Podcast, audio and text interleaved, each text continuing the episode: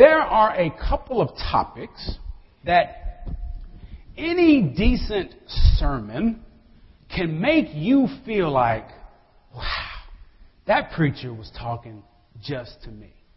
There are a couple topics that any preacher can make you feel like you're the only one in the room. Remember last week we talked about uh. Do you remember the FIMS? FIM syndrome, the foot and mouth syndrome. Yeah? We all relate to that, don't we? I had a couple people tell me, how did you know that about me? Well, the reality is, I don't know a whole lot about all of us, but I do know what it's like to be a person, right? And we all have those moments like that. So, foot and mouth syndrome, it's easy for the preacher to get up and talk about how uh, we can get carried away with our words or how we can do good and bad with our words. It's an easy one, right? And I don't mean to give away my, my preacher secrets here, but uh, I wanted to teach you how to how to expect more from your preacher and how to get you, your preacher, to, to give you more as well. But there's another topic also that uh, just, just resonates with people, and that any good sermon on that topic can just feel so uh, just for you. And that is a sermon on fear. Fear is one of those topics that many, many people deal with.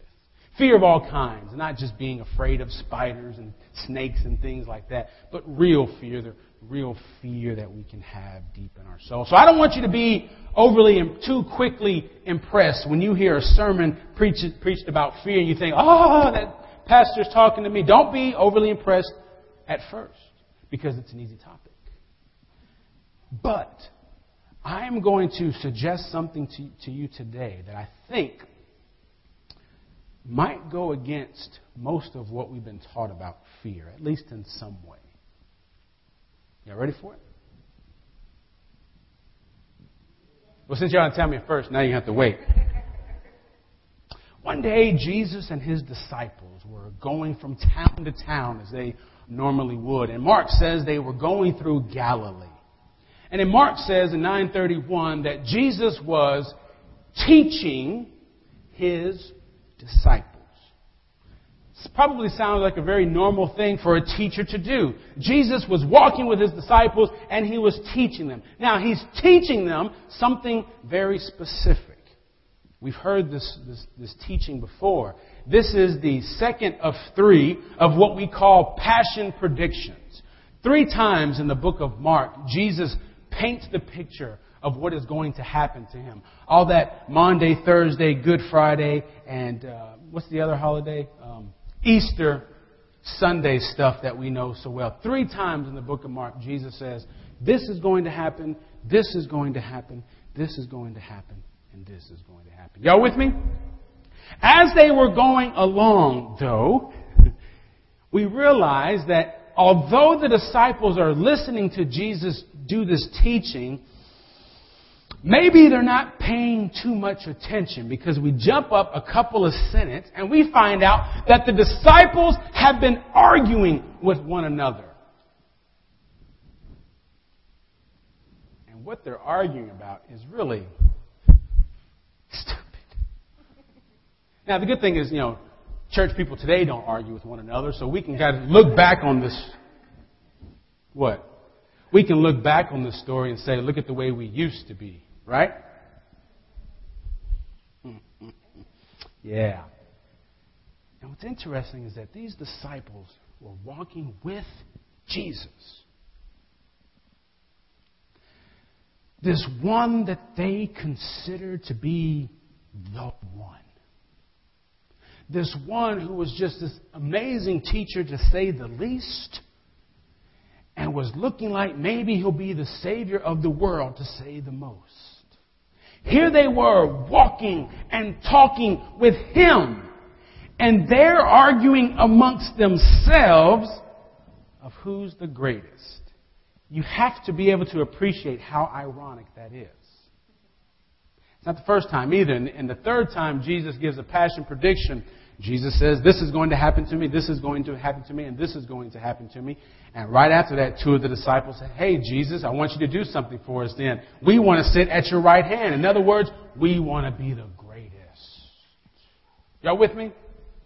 They were listening to Jesus, but by God, they were not listening to Jesus.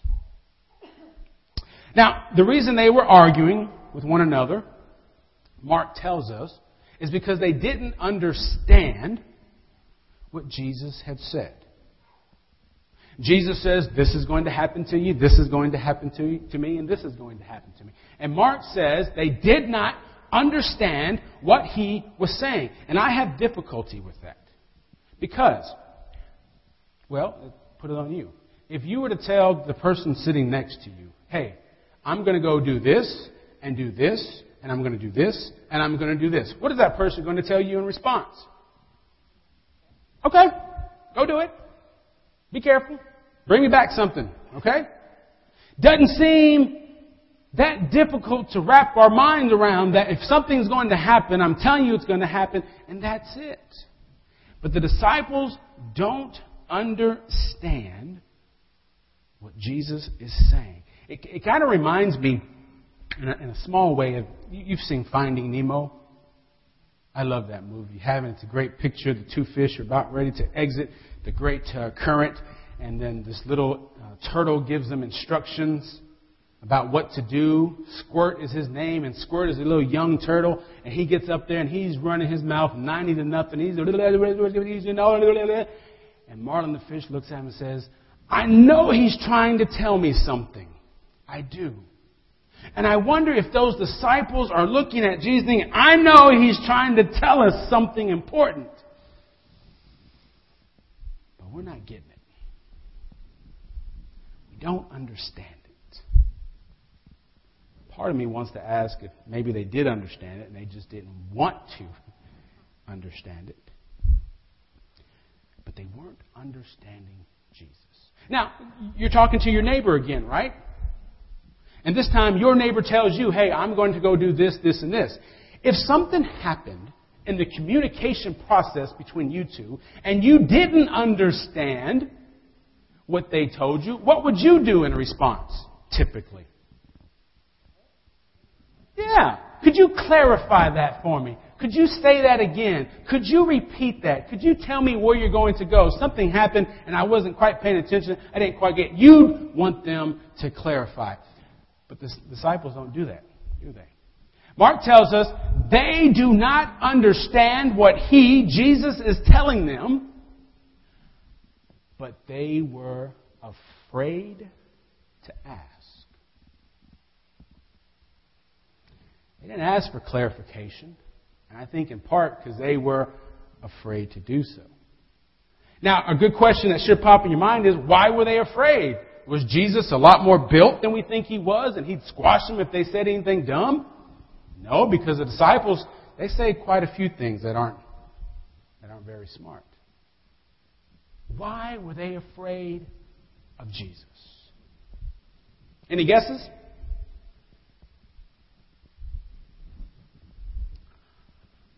I think I might have an idea. I think they thought that they might have a good thing going with this Jesus guy. If he is the one we think he is, and if he is going to do the things we think he's going to do, what might that mean for us who are so close to him? If people are going to look at him and think, ha, oh, what are they going to think about us who follow him around everywhere? I wonder if the reason why they were afraid to ask Jesus what he meant was because then they might have to change their mind about what they thought he meant. Does that make sense? Because if Jesus were, if they were to ask the question and Jesus were to respond, he might say, no, no, no, no, no, no you got this all wrong. And they don't want to hear that. They like this idea that maybe they can get something good out of this relationship with Jesus stuff. Y'all with me? That makes sense? Now, here's the reality. Fear, right? We, we talk about fear, and I think we need to recognize that in Scripture, in, in the total of Scripture, there is a theme about fear.